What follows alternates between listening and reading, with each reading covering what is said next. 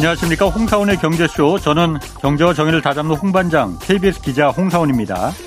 IMF와 세계은행에 이어서 UN도 올해 세계 경제 정, 성장률 전망치를 낮춰서 잡았습니다.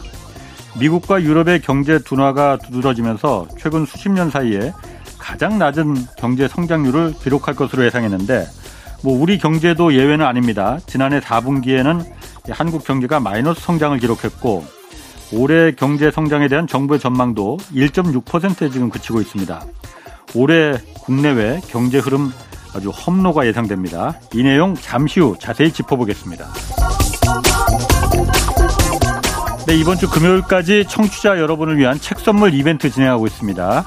김영익 서강대 교수가 쓴 새 책 거대한 변화를 매일 네 분씩 추첨해서 보내드리고 있습니다. 경기 침체의 대혼란 속에 안전한 투자 방법은 무엇인지를 담은 김영익 교수의 새 책 거대한 변화 받고 싶은 분은 짧은 문자 50원, 긴 문자 100원이 드는 샵 9730으로 문자 보내주시기 바랍니다. 자, 홍사원의 경제실 출발하겠습니다. 유튜브 오늘도 함께 갑시다.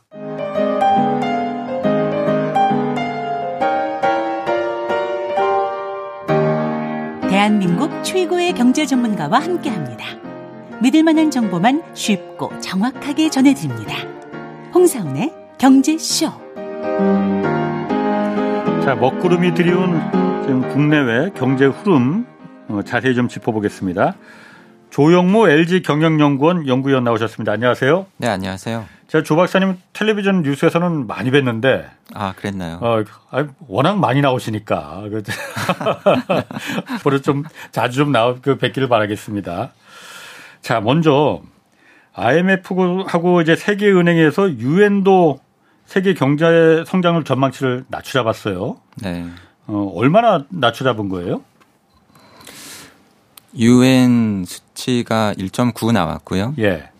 어, IMF 수치가 그나마 좀 낙관적인데 2.7이고. 예.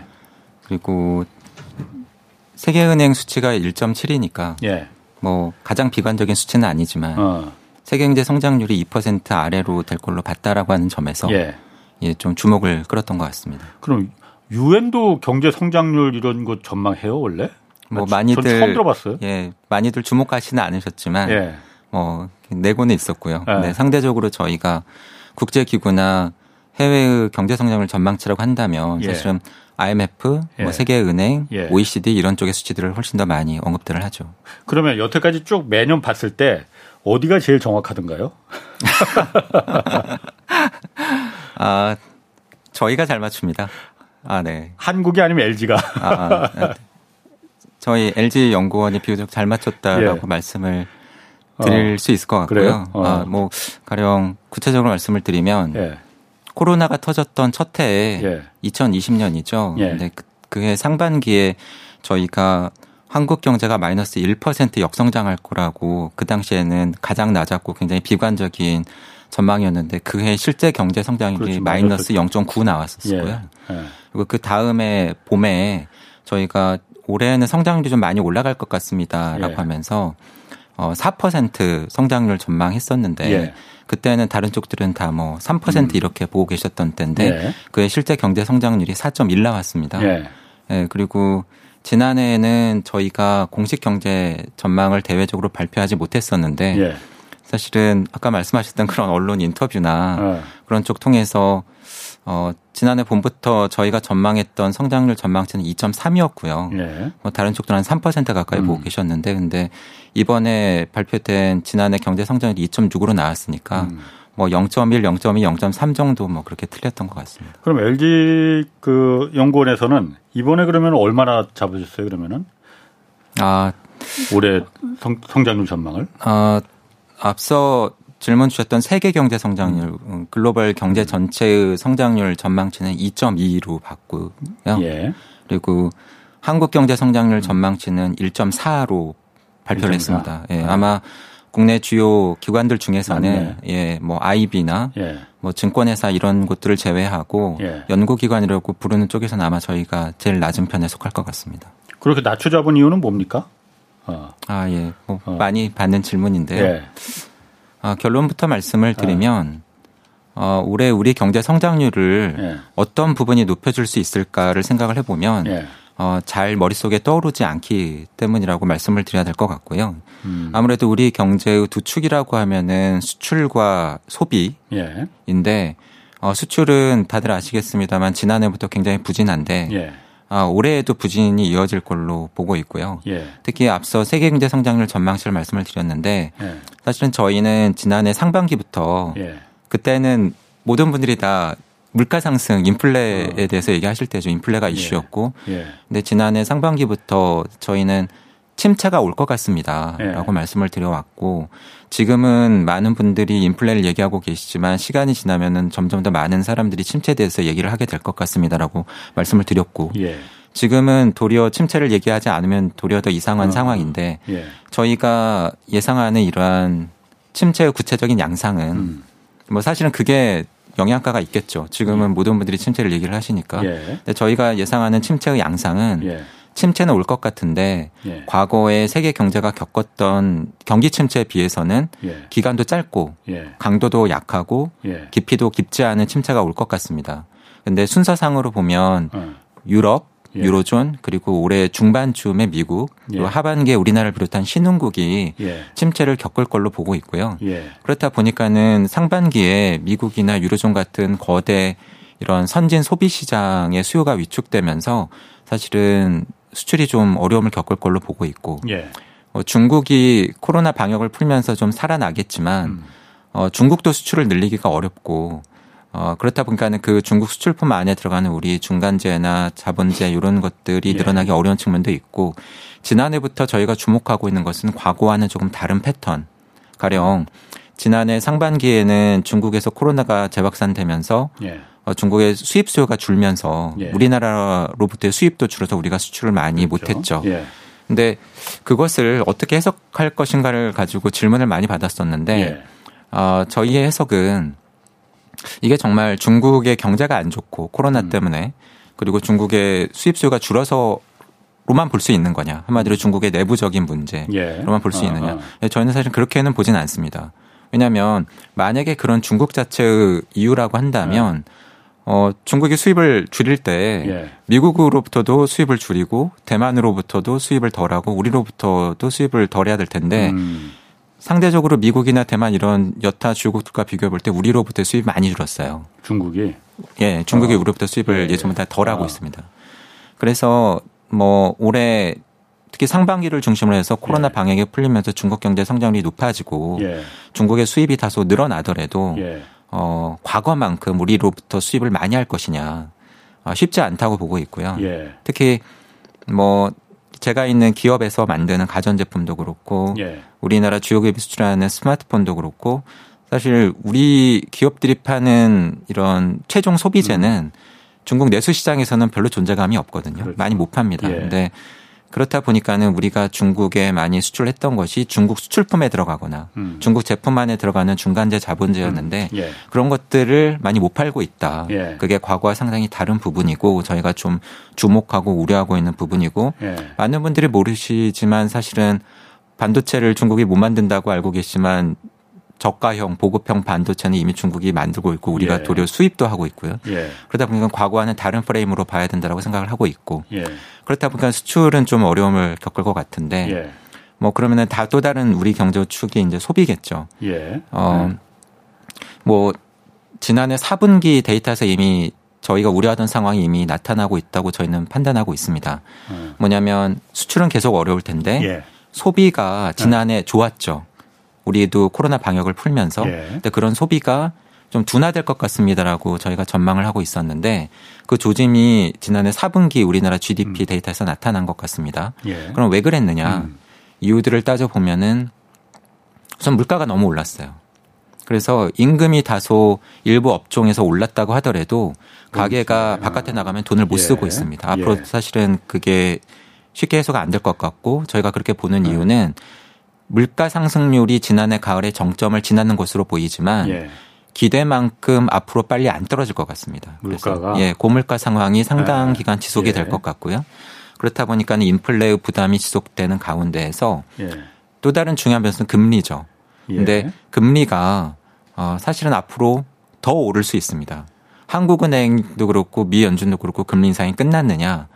아, 아직은 안 끝난 것 같습니다. 그러면 아직 우리가 금리 고점을 확인을 못한 상황인데 예. 저 같은 일을 하는 사람들 사이에서의 consensus가 예. 모두가 받아들이는 어. 게 뭐냐면 어, 이렇게 오, 금리가 올라갈 때 소비나 투자의 위축과 같은 형태로 실물 경제에 악영향을 미치는데 시간이 음. 걸립니다. 근데 그 시차가 어느 정도냐. 짧으면은 반년, 예. 길면 한 1년 정도라고들 봅니다. 음. 그러면은 아직 금리가 고점에 이르지 않았는데 예. 금리는 더 올라갈 수 있고 예. 뭐 높지는 않겠지만 예. 뭐 많이는 아니지만 근데 그렇게 높아진 고금리가 꽤 지속이 될 겁니다. 예. 왜냐하면 음. 미국도 당장 금리 낮추기 어렵고요. 우리나라는 더 낮추기 어려울 걸로 봅니다. 그렇다라고 한다면 적어도 올해 하반기까지는 고금리 수준이 유지가 될 텐데 그렇게 높은 금리가 그러면은 수, 소비나 투자 같은 우리 실물 경제에 언제 영향을 줄 것 같으냐. 만약에 그게 상반기라고 한다면 상반기부터 한국은행 금리를 낮춰주시기 시작해야 돼요. 근데 음. 사실은 그럴 가능성은 그렇죠. 높지 않고요. 예.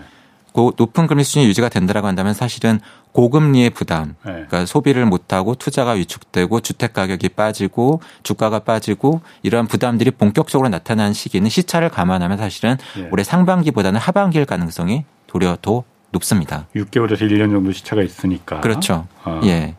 어, 그래서 이러한 점들을 감안을 하면 예. 사실은 소비도 좀 어. 쉽지 않고 수출도 안 좋고 수출도 안 좋고 소비도 그렇고 어. 뭐 나머지 남는 부분이 사실은 네. GDP라고 하는 게 왜 중요하냐면 네. GDP라고 하는 숫자의 증가율이 경제 성장률이거든요. 그렇죠. 네. 그러니까 전반적인 경제가 어떻게 돌아가고 있는가를 측정하기 위한 하나의 숫자를 만든 게 GDP고 예, 예. 그렇다 보니까 그 GDP라고 하는 네. 숫자는 가계의 소비 음. 그리고 우리가 외국에 하는 투자, 예. 아니 뭐 수출, 예. 그리고 기업들이 하는 투자, 예. 뭐 정부의 지출 이러한 것들을 그렇지. 다 합친 숫자죠. 예, 예. 근데 뭐 그 중에서 우리 경제에서 중요한 게 수출과 소비인데 앞서 말씀드린 것처럼 쉽지 않고 예. 뭐 주택 가격 지금도 뭐 이러니까 예. 건설 투자가 사실은 쉽게 음. 늘어나기도 어렵고 침체가 올것 음. 같으니까 기업들은 설비 투자 계획을 조정하고 있고 예. 그러면 사실은 제가 지금 말씀을 안 드린 유일한 섹터가 어디냐면 정부, 정부 지출이에요. 어. 그래서 저희는 정부 지출이 굉장히 중요할 것 같습니다. 어. 그런데 지금 정부 지출 계획이 어떻게 잡혀 있냐면 정부라도 돈을 써야 된다 이거죠, 그러면. 그렇죠. 어. 그게 중요한 거죠. 어. 근데 아무도 안 쓰니까 지금. 뭐 근데 지금 정부의 계획이 어. 제가 보기에는 어떻게 보이냐면 예. 이런 겁니다. 음, 우선 지난해 중반에 중기 재정 계획이라고 하는 게 발표가 됐어요. 예. 한마디로 앞으로 한 5년 정도 기간 동안에 우리 음. 정부가 앞으로 돈을 어떻게 쓸까. 예. 다들 걱정하시는 정부 부채는 어떻게 관리할까에 아. 대해서 긴 계획을 발표를 한 거죠. 예. 정부가 바뀌고 첫 번째로 발표된 중기 재정 계획이었기 때문에 예. 저도 굉장히 관심 있게 봤습니다. 아. 근데 나온 정책 방향이 어떤 방향이냐면 우선 국가 부채 관리를 강화하겠다. 음. 그리고 불필요한 재정 지출 늘리지 않겠다. 예. 대신에 세금을 깎아주겠다. 소비세도 그렇고 법인세도 그렇고 음. 그러면은 사실은 기대하는 건 이런 걸 겁니다. 세금을 깎아주니까 덜 낸 세금만큼 개인은 소비를 늘려주고 음. 기업들은 투자를 늘려주고 예. 그러면 이런 민간 부분의 활동이 활성화되면서 정부가 조금 돈을 덜 쓰더라도 경제 성장률이 높아질 수 있을 거야를 예. 기대하시는 걸로 봤습니다. 예. 근데 사실은 앞서 말씀드린 것처럼 민간 부문의 활동들이 지금 활성화되기가 쉽지 않은 상황이거든요. 예. 그래서 제가 재정 지출이 중요하다고 어. 말씀을 드리는 거고. 예. 근데 지금 상황을 놓고 보면 예. 이 시점에서 그래서 음, 경제 전망이 중요해지는 겁니다. 음. 저 같은 일을 하는 사람들이 예. 이야기하는 그 스토리 예. 내지는 전망 그리고 숫자 예. 그냥 음, 많은 분들이 그렇게 생각하실 수 있어요. 제가 뭐 앞서 세계 경제 성장률도 말씀을 드렸고 우리나라 경제 성장률도 말씀을 드렸는데 사실 감이 잘 안 오시잖아요. 그리고 한국 경제 성장률 1.3이 어떻고 1.7이면 음. 어떻습니까? 음. 뭐 그게 얼마나 큰 차이인가요? 예. 근데 이게 왜 중요하냐면 예. 어, 정책 당국이나 한국은행의 네. 정책에 있어서는 굉장히 중요한 겁니다. 네. 지금 우리 경제가 어떻지? 침체인가? 아닌가? 위기인가? 네. 아닌가? 지금 우리 경제가 좋아지고 있나? 나빠지고 있나? 그런 면에서 보면 정부가 하고 있는 경제 전망이 그래서 중요한 거죠. 예. 근데 정부의 네. 경제 전망이 발표된 걸 보면 한국은행도 마찬가지인데요. 예. 그리고 다른 많은 주요 전망 기관들의 음. 올해 우리 한국 경제 경기 흐름에 대한 전망이 어떤 식이냐면 상저하고입니다. 상반기에 안 좋을 거야. 음. 하지만 하반기에는 좋아질 거야. 예.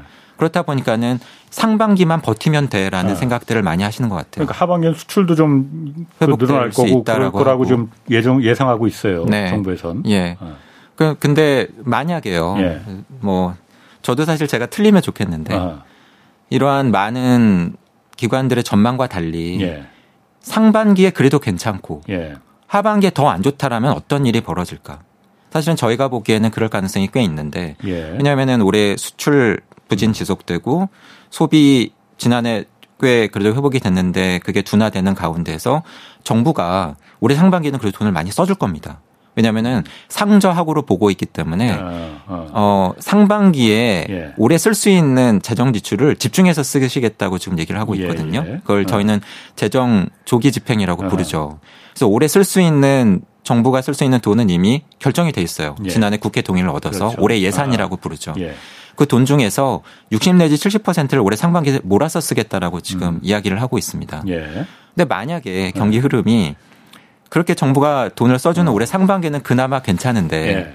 하반기에 기대만큼 수출이 살아나주지 않고 예. 소비는 더 가라앉았는데 예.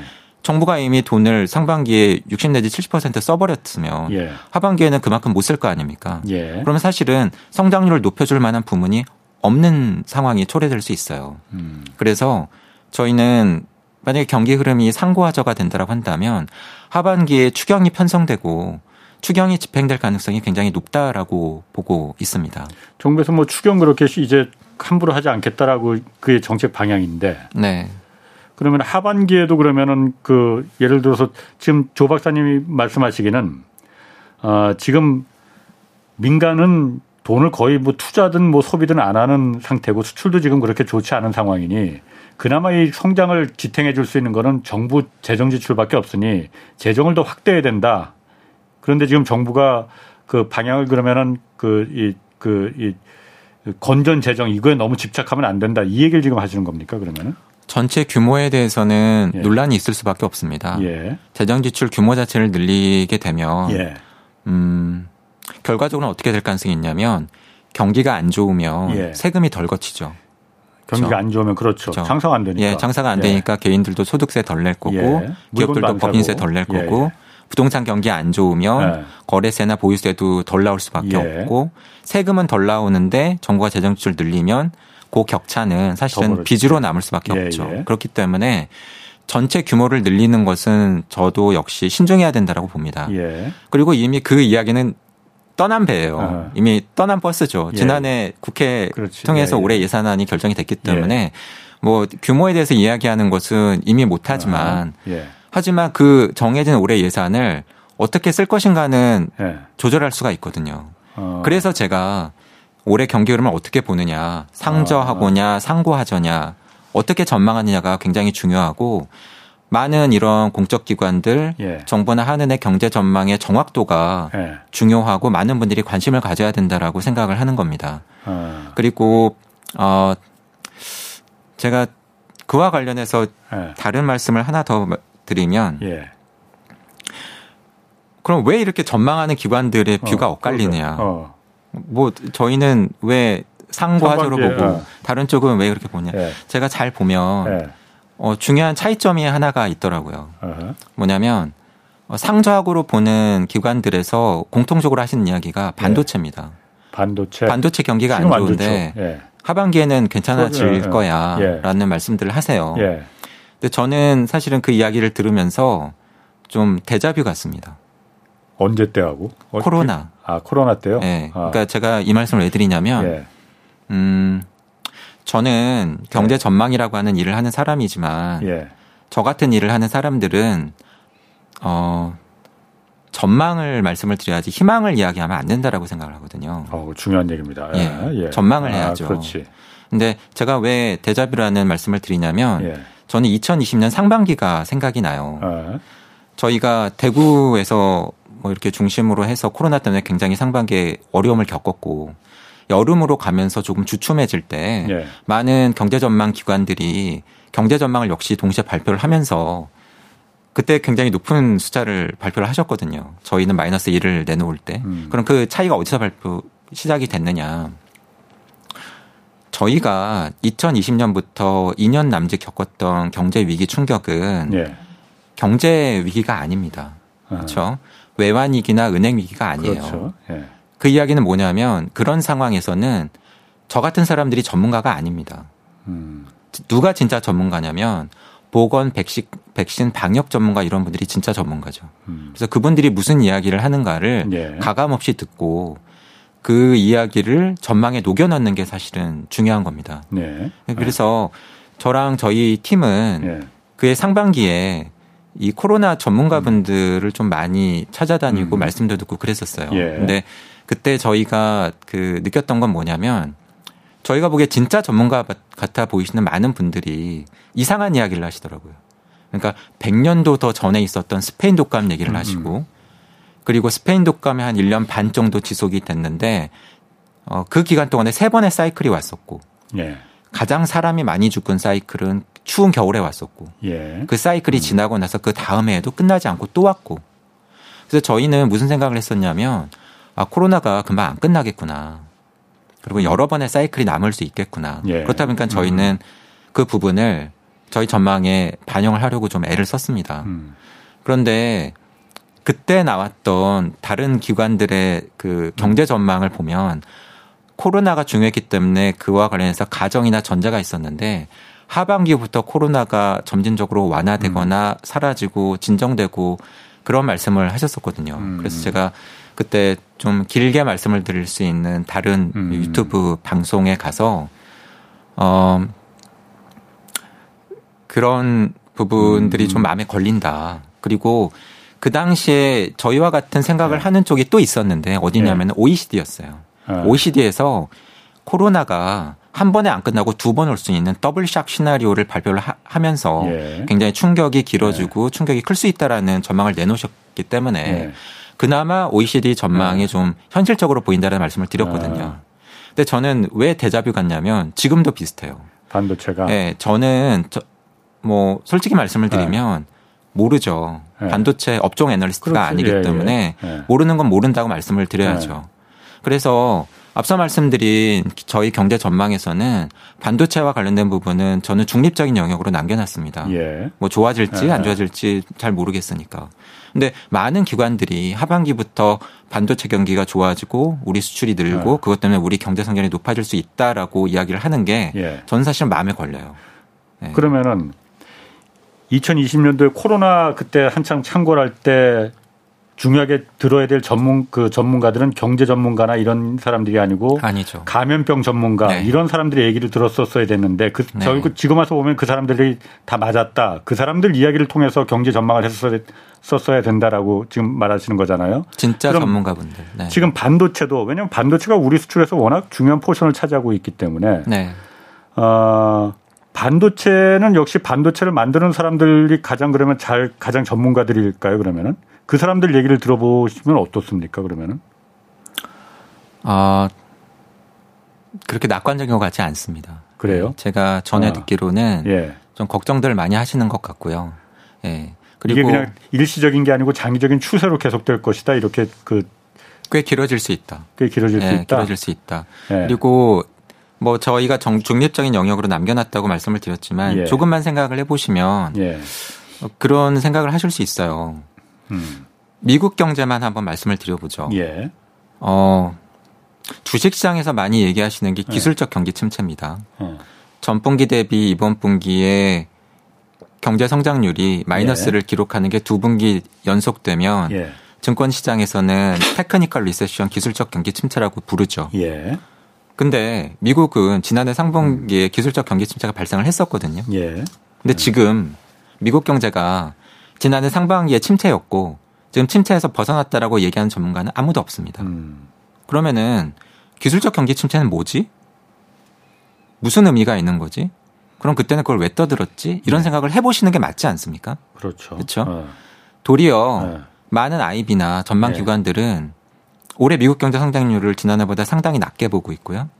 마일다지만 침체가 올 가능성들을 많이 이야기들을 하고 있고요. 음. 그 시기는 아직은 안 왔지만 올해 중반이 될 가능성들을 많이 이야기를 하고 있거든요. 예. 예. 그러면서 보면은 사실은 기술적 경기 침체는 주식시장에서 하는 얘기입니다. 그럼 왜 주식시장에서 그런 아, 이야기를 하느냐? 예. 성격들이 급하시기 때문이에요. 어. 제가 오늘 경기에 대해서 말씀을 드리고 있지만 예. 우리 경기가 뭐 지난해 올해 이런 경기를 놓고 볼 때 언제가 고점 피크였고 언제가 가장 안 좋았던 저점이었는지는 아마 올해 안에 판가름이 안 날 겁니다. 음. 왜냐하면 그걸 우리나라에서 판가름을 해주시는 곳은 통계청 안에 있는 어떤 위원회인데 보면은 보통 한 1년에서 2년 음. 지난 다음에 그때가 고점이었어, 이때가 저점이었어라고 찍어주시거든요. 예. 예. 근데 한 2년 지나고 나서 올해 상반기가 저점이었어라고 찍어주시는 게 지금 예, 별로 도움이 안 되잖아요. 예. 근데 미국도 마찬가지거든요. 예. 미국에서는 어디에서 경기 고점 저점을 찍냐면 NBER이라고 하는 곳에서 찍어요. 예. 근데 역시 마찬가지거든요. 음. 그렇다 보니까 답답한 거죠. 예. 특히 투자를 해야 되는 증권시장, 음. 금융시장에서는. 그렇다 보니까는 어떤 하나의 숫자, 예. 그것도 좀 빨리 발표된 숫자를 보고 어떤 감을 얻고 싶은 거죠. 어. 그게 사실은 technical recession 기술적인 경기 침체고 예. 앞서도 말씀을 드렸지만 어떤 한 국가의 일정 기간 동안에 포괄적인 경제 활동을 예. 단 하나의 숫자로 표현해 주는 게 GDP고 예. 그 GDP의 증가율이 경제 성장률이니까 예. 그 경제 성장률을 가지고 두 분기 연속 직전 분기보다 안 좋으면 아 이거는 경기 침체 가능성이 높지 않을까라고 음. 이야기들을 하시는 거죠. 하지만 네. 그것은 경제학자들 또는 경제 전망 기관들이 가령 뭐 오일 쇼크 때 미국 경제가 침체였어. 음. 코로나 때 2020년 봄에 경기 침체가 예. 왔었어 라고 이야기하는 경기 침체가 아닌 겁니다. 그런 면에서 보면 경기 침체는 항상 일정 기간이 지난 다음에 네. 확인이 되는데 네. 그런 면에서 보면 경기 침체는 단순히 경제 성장률만 가지고 측정되는 것이 아니고 예. 우리가 그런 이야기 하잖아요. 아, 지금 경기가 너무 좋아, 안 좋아, 경기가 어려워. 근데 그때 저희가 이야기하는 경기가 야구 경기가 아니지 않습니까? 예. 굉장히 포괄적인 개념이잖아요. 그 포괄적인 개념 안에는 예. 사람들이 버는 소득, 그리고 돈은 얼마나 음. 쓰나, 그 결과 기업이나 자영업자들의 장사나 매출은 어떻게 되어가고 음. 있나, 일자리는 늘고 있나, 네. 실업자는 늘고 있나, 이러한 여러 가지를 보고 판정을 내리는 게 경기고 그렇죠. 그렇다 보니까는 MBER이나 통계청에서 지난 다음에 고민 끝에 음. 그 점을 찍으실 수밖에 없는 거죠. 예. 그래서 그런 면에서 보면 어 이러한 경기에 대한 판단이 예.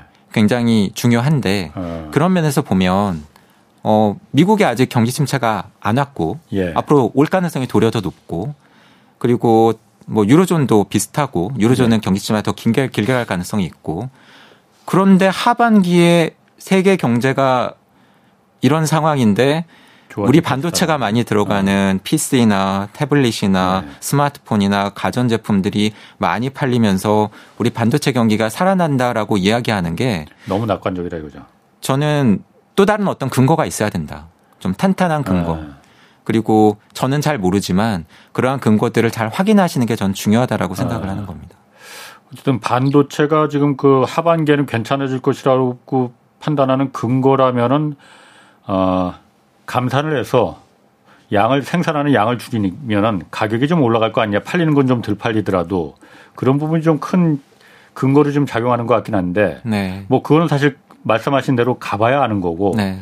너무 기대가 섞여 기대 전망이 아닌 기대를 말하면 안 된다 그건 사실 매우 중요한 얘기인 것 같은데 그럼 말씀하신 대로 정부에서는 어쨌든 상반기에는 수출도 잘 안 되고 소비도 좀 그 위축될 테니까 상저인데 하반기에는 반도체를 비롯해서 수출이 잘 될 것이라고 지금 다들 그 기대하고 있단 말이에요. 정부에서는 기재부에서도 그렇고 한국은행도 그렇고. 네. 그럼 상저 하저도 될 수도 있다는 그것도 좀그 감안하고 있어야 된다는 얘기인가요? 그러면은? 뭐 그럴 수 있는 거죠. 아. 근데 그래도 상반기에는 예. 나쁘지 않을 수 있는 게 앞서 말씀드렸던 예. 재정이 예. 조기 집행을 하면서 그것 때문에 그게 아. 왜냐하면 예. 앞서 최근에 발표된 지난해 4분기 우리나라 경제 성장률을 말씀을 예, 예. 드렸는데요. 저희가 우려하던 올해 경기 흐름이 일부 나타났다고 저희는 보고 있습니다. 뭐냐면 수출도 마이너스, 소비도 마이너스로 돌아섰고 그런데 예상보다 투자가 조금 선전을 해줬고요. 그리고 더 중요했던 거는 정부 재정 지출이 꽤 많이 늘었어요. 예. 그래서 저는 그걸 어떻게 해석을 했냐면 예. 경기가 안 좋았잖아요. 예. 안 좋아지고 있다라고 하는 우려가 있었잖아요. 예. 그래서 저희가 흔히 불용 예산이라고 하는데 음. 예산을 짜놓고 못 쓰는 돈이 생각보다 많이 예. 항상 남거든요. 예. 그 돈을 많이 쓰려고 좀 노력을 하셨구나. 아. 그래서 재정 지출을 아. 좀 계획 잡힌 거는 다 하려고 노력을 예. 했고 그래서 그나마 그게 나와서 전분기 대비 마이너스 경제 성장을 기록하긴 했지만 마이너스 폭을 꽤 줄였다라고 음. 판단을 하고 있습니다. 정부 재정 지출이. 네. 그러면은 아까 그 전분기 지난 4분기에 이제 마이너스 성장을 한 큰 이유 중에 하나가 수출이잖아요. 네. 수출이 줄어들었다는 거잖아요. 네. 그럼 수출이 말씀하시는 거는 이게 일시적으로 그러니까 뭐 앞으로 희망이 있는 게 아니고 구조적으로 좀 문제가 생길 가능성도 있는 겁니까? 구조적으로 문제가 생겼다는 그 가능성도 있는 거예요? 수출과 관련된 구조적인 부분과 관련을 해서는 예. 뭐몇 가지 포인트가 있을 수 있는데요.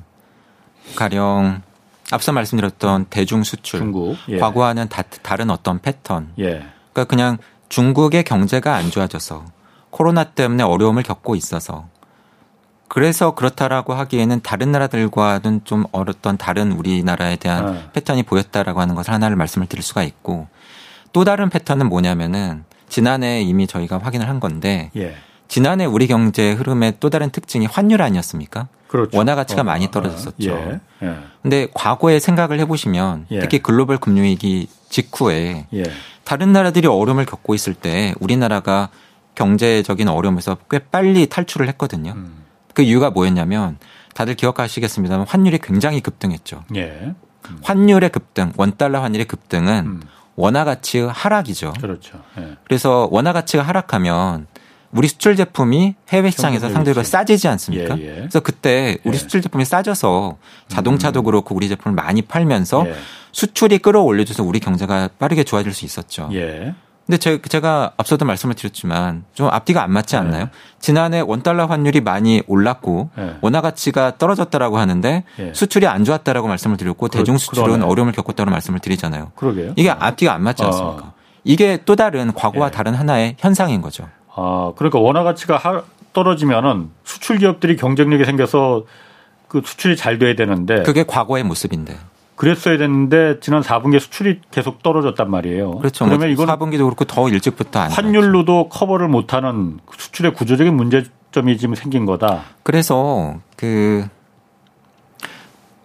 경상 수지보다도 무역 수지는 더 빨리 적자로 그렇죠. 나타났었고 예. 경상 수지도 일시적으로 적자를 기록하기도 했었고 예. 수출은 지금도 마이너스 증가율이고 예. 그러면 왜 이러냐? 예. 환율이 이렇게 어. 원화 가치가 떨어져 줬는데 예. 그러니까 이게 왜 과거와 다르냐면 이런 겁니다. 지난해 우리가 경험했던 원화 가치 하락은 예. 정확하게 말씀을 드리면 원화 가치의 큰 폭의 하락이 아니라 음. 아주 강한 글로벌 달러와 강세였기 때문이에요. 음. 그러니까 환율은 어차피 상대적인 그렇죠. 개념이잖아요. 어. 달러 가치가 오르면 원화 가치는 반대편에서 떨어지죠. 예. 특별히 우리나라에 문제가 없어도 예. 미국 달러의 가치가 올라가면 원화 가치가 떨어지지 않습니까? 예, 예. 근데 지난해 우리가 경험했던 것은 아주 강한 달러와 강세다 보니까 원화 가치가 많이 떨어진 것처럼 보였지만 사실은 잘 보면 유로화 가치도 비슷하게 빠졌고 음. 엔화 가치는 훨씬 더 많이 빠졌고 그렇다 보니까는 특별히 떨어졌다. 우리 수출 제품이 해외 시장에서 싸졌다라고 음. 이야기가 어려운 상황이 벌어졌던 거죠. 음. 그게 또 다른 부분이고 예. 마지막으로 말씀드리고 싶은 부분은 뭐냐면 어 사실 이 수출 의 가격 경쟁력이 예. 환율에 의해서 이렇게 좀 크게 영향을 받으려면 이게 소비자에게 파는 제품이어야 좀 그럴 가능성이 있습니다. 근데 예. 반면에 예. 뭐 애플에게 파는 디스플레이 제품 예. 또는 카메라 모듈 음. 이런 것들은 환율에 의해서 연동된다라기보다는 일종의 협상력 예. 또는 뭐 독점력 예. 또는 기술적 우위 그렇죠. 이런 것들에 의해서 영향을 많이 받거든요. 그런 면에서 보면은 원화 가치가 떨어지더라도 우리가 앞으로 그 수혜를 많이 누릴 수 있을까? 그리고 뭐 중국에게 팔건 또는 애플에게 팔건 우리 수출 제품들이 정말 과거처럼 그렇게 독점적이거나 음. 또는 중국 제품에 의해서 아주 우월적인 경쟁력을 유지를 해가고 있는가 예. 이러한 부분에 있어서 좀 우려스러운 시그널들이 많이 보이고 있다라고 하는 부분을 말씀을 드려야 될 것 같습니다. 아 그러니까 우리 제품의 기술적인 상품적인 경쟁력에서 지금 문제가 발생하는 거 아니냐 이렇게 네. 지금 제가 들리거든요. 네. 실제로 그러면 우리 그 중국의 비교 가장 그 뭐 경쟁 상대는 지금 중국이겠죠. 중국이 과거에는 네. 상호 보 한국과 상호 보완적인 관계였다면 지금은 경쟁의 관계로 바뀌었잖아요. 네. 그러다 보니까 우리 상품의 기술력이나 그 상품성이 중국산 제품에 비해서 그렇게 우월하지 않더라. 그래서 수월이 수출이 그렇게 잘 되겠느냐 앞으로도 이렇게 봐야 된다는 겁니까? 아 이건 저의 분석이 아니고요. 예. 제가 또 무역 전문가는 아니다 보니까 예. 제가 많이 또 참고하는 자료들, 예. 가령 무역협회, 산업연구원 이러한 예. 쪽에서 중국에서 만드는 제품과 우리나라에서 만드는 주요 수출 제품, 예. 주력 산업들 간의 일종의 시간적인 격차가 음. 점점 줄고 있고 예예. 예. 우리가 중국에 비해서 우위를 가지는 품목이나 제품의 수가 빠르게 줄고 있고 예. 라고 하는 연구 결과는 음. 이미 수년 전부터 발표가 되고 있고 최근 그렇죠. 들어서 그 속도의 가속도가 붙고 있고 예. 그리고 지금 중국의 구조적인 변화에 대해서 말씀을 주셨는데 음. 생각보다 그 속도는 굉장히 빠릅니다. 음. 그러니까 우리가 우리가 중국이 못 만드는 중간재나 자본재를 만들어서 중국에 수출한다라고 하는 것과는 다른 현상이 이미 글로벌 시장에서 벌어지고 있고 이미 중국 안에서는 자기 나라 임금도 많이 올랐기 때문에 네. 저가형이나 보급형 제품 같은 경우는 이미 중국에서 안 만들고 음. 동남아로 공장을 옮겨서 예. 동남아 예. 현지 인력을 관리하면서 중국 사람들이 자신들의 기술을 이전해 주면서 물건을 만들고 인력을 관리하고 하는 일을 이미 하고 있거든요. 과거에 한국이 중국에서 했던 것처럼. 네. 그, 그게 사실 우리나라가 했던 방식 예. 아닙니까? 예. 근데 중국이 이미 하고 있다라고 예. 하는 게 첫 번째고 두 번째는 제가 접하는 중국 전문가 분들이 공통적으로 얘기하는 게 뭐냐면 예. 요즘에 중국 안에서 특히 중국 당국이나 수뇌부에서 예. 고민하는 건 뭐냐면 한국처럼 되지 말자. 한국처럼 아. 되지 말자. 그러니까 어. 인구도 빠르게 줄고 예. 산업 경쟁력도 약화되고 예. 성장률도 떨어지고 한국처럼 되지 말자가 예. 중요한 화두라고 사실은 저는 전해 듣고 있습니다. 과거에 중국이 한창 성장할 때는 한국을 모델로 삼았었는데 지금도 그러니까 또 다른 모델로 그러니까 좀 좋지 않은 의미의 모델로 또 한국을 또 삼는다는 얘기네요. 저 상황은 피해가자. 아. 네. 어차피 우리를 뒤에서 네. 빠르게 쫓아오고 있는 네. 국가니까. 예. 그럼 일각에서는 어쨌든 지금 한국이 지금 그 우리나라가 수출도 그렇고 경, 경기 침체나 이런 부분을 좀 뚫고 나갈 수 있는 돌파구 될 수 있는 모멘텀이 아, 중국이 다시 이제 그 reopening 하고 이제 그 중국 경기가 회복이 되면은 그때 이제 한국도 덩달아서 같이 과거 2008년 이제 그, 그 세계 금융위기 때도 그 덕을 우리가 봤으니까 그때처럼 우리가 중국 경기가 다시 살아나면은 한국도 다시 덩달아서 같이 살아날 수 있을 것이다. 그 기대를 많이 하는데 네. 그거는 착각이군요. 그러면은 착각이라고 하는 건 좀 강한 것 같고요. 예. 지난해 연말에 당초 저희 전망에 비해서도 중국이 코로나 방역을 빨리 풀었습니다. 예. 제로 코로나 정책을 바꿨고요. 지금 저 같은 일을 하는 사람들 사이에서는 그게 지금 화두고 예. 그래서 중국이 reopening을 하는 효과가 예. 올해 세계 경제 성장률, 세계 경기 흐름에 어떤 영향을 미칠까? 분명히 플러스 효과죠. 특히 올해 상반기에. 근데 반면에 모든 현상이 그렇지만 좋기만 한 현상은 없지 않습니까? 예. 중국이 저렇게 리오프닝을 하고 수출을 하고 소비를 해주고 그러면 세계 경제 성장률을 높인 데는 도움이 되겠지만 예. 동시에 중국은 에너지나 음. 원자재의 대규모 소비 구간입니까? 그렇죠. 그렇다 보니까는 인플레 압력이 높아질 것을 사실은 우려를 하고 있고 어 지난해에도 인플레가 이슈였다고 음. 말씀을 드렸는데 그래서 아 언제쯤 물가 상승이 떨어져 주나 음. 모두가 그걸 기다리고 있는데 이러한 중국의 변화 때문에 다시? 물가 상승률이 안 떨어지면 어떡하지? 다시 아. 오르면 어떡하지? 하는 걱정을 하고 있고 그것은 앞서 말씀드린 것처럼 분명히 중앙은행들의 금리 인하 인상과 같은 통화 정책에 영향을 줄 거고 예. 그것은 또다시 금융시장, 주시장, 채권시장에 영향을 줄 수밖에 없고 아. 그렇기 때문에 중국의 흐름에 저희가 촉각을 곤두 세워야 되지만 예. 제가 말씀드리고 싶은 건 뭐냐면 그냥 중국이 좋아지면 예. 우리 수출이 덩달아 자연스럽게 늘면서 음. 수출이 많이 늘고 우리 경제 성장률이 따라서 높아지고 음. 그런 효과는 분명히 과거보다는 약화될 거다. 음. 물론 효과는 있겠지만 과거 같지 않을 거다. 예. 얼마나 강하고 얼마나 약할 것인가에 대해서 우리가 관심을 기울여야 된다. 음. 기대만큼 강하지 않다라고 한다면 그때 우리 상황이 어떻게 될 것인가에 예. 대해서 생각을 해봐야 된다라는 말씀을 드리고 싶은 겁니다. 어. 그럼 조금 전에 말씀하셨듯이 중국이 다시 그러니까 그 활발하게 그 돌아간다면 산업이 돌아간다면은 그런 석유를 석유 소비도 늘어날 것이고 또 일반적인 그 중국 사람들의 어떤 상품이 대량 공급돼서 소비도 늘어나면은 지금 겨우 이제 잡혀가는 좀 물가 상승률 요거를 다시 좀 부추기를 인플레가 다시 어, 이 튀겨 오를 만한 그 요인도 되는 겁니까? 중국의 그 경기 상황에 따라서? 물론입니다. 저희는 그렇게 보고 있습니다. 그래서 아 그럼 인플레가 지금 완전히 끈 이제 잡았다고 보면은 안 되는 거군요. 그러면은. 아 원래 저희가 지난해 봄부터 말씀드린 저희가 인플레를 보는 뷰가 예. 저희는 지난해 가을쯤에 예. 우리나라를 비롯한 주요국들의 물가 상승률이 정점을 형성을 할 거다. 예. 그러니까 상반기에 이 말씀을 드리면 예. 너무 늦다고들 공통적으로 말씀을 하셔서 어, 어. 가을까지 갑니까 이러셨거든요. 예. 근데 가을쯤에 정점이 형성될 겁니다라고 말씀을 드려왔고, 예. 근데 사실은 더 중요한 건 정점을 지나고 나서 빨리 떨어져 주느냐인데 빨리 안 떨어질 것 같습니다라고 말씀을 드려왔다고 예. 예 어. 말씀을 전해드렸고 그런 면에서 보면은 앞으로가 사실은 중요한데 예. 원래부터 저희는 물가 상승률이 기대만큼 빨리 안 떨어질 거다. 음. 왜냐하면은 신기한 게 국가마다 경제 상황이 다른 것 같지만 예. 미국도 유로존도 우리나라도 일본조차도 예.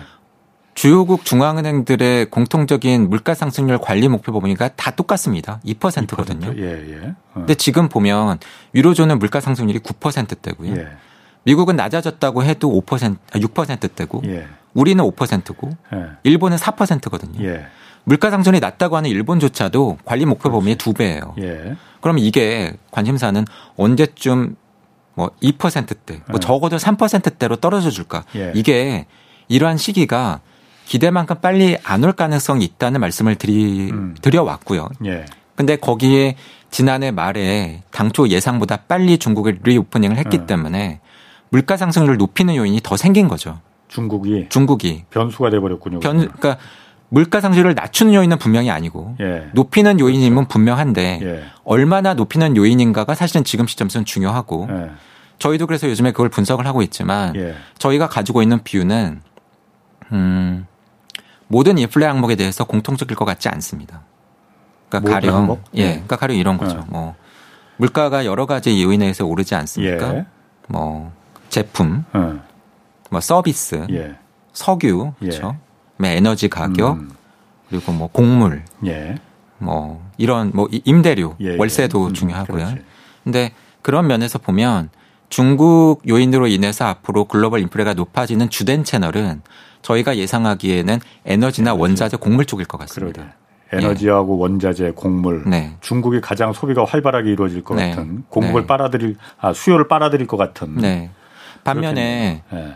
어 제품 쪽은 생각보다도 예. 그렇게 인플레 압력이 크지 않을 음. 가능성도 있을 것 같습니다. 예. 왜냐하면 중국 가게가 예. 소비를 늘리더라도 한계가 있을 걸로 저희는 분석하고 있고요. 예. 저희 분석에 의하면 중국 가게가 지난 몇 년간의 어려움 때문에 예. 저축을 늘렸지만 예. 중국 가게가 늘린 초과 저축액의 규모가 예. 코로나 기간 동안 미국 가게가 정부 보조금을 대규모로 받으면서 늘렸던 초과 저축액 규모의 한 반 정도밖에 안 되는 걸로 보고 있습니다. 예. 그렇다 보니까 어, 뭐 그 저축을 까먹으면서 음. 소비를 음. 늘리는데 좀 한계가 있을 것 같고 뭐 어차피 중국의 경기 회복도 중국 음. 당국은 음. 시도를 하겠지만은 내수 소비보다는 수출 중심일 가능성이 있고 예. 그렇다 보니까는 제품보다는 뭐 원자재, 에너지, 곡물 이쪽 음. 중심일 가능성이 있어 보입니다. 그렇군요. 저희가 엊그제도 사실 그 비슷한 얘기를 하면서 사실 지금 그 금리 인상 사이클이 이제 이제 종료 수순에 들어갔다. 그리고 이 분위기가 주식 시장도 그렇고 아, 이게 뭐 이제 다시 그 이제는 이제 힘든 시기는 다 지났고 이제 샴페인 터트릴 일 남았다라는 그런 분위기로 자꾸 뉘앙스가 읽혀져 갖고 일이 괜찮은 건가 이래도 되는 건가라는 좀 약간 불안이 있었는데 중국이라는 변수가 또다시 이게 문제 그 인플레를 물가 상승의 압력을 촉발시킬 수 있는 그 변수 중에 하나가 또 중국이 될 수도 있겠군요. 그 그렇죠. 그 부분은 네. 중요한 문제로 보여지겠네.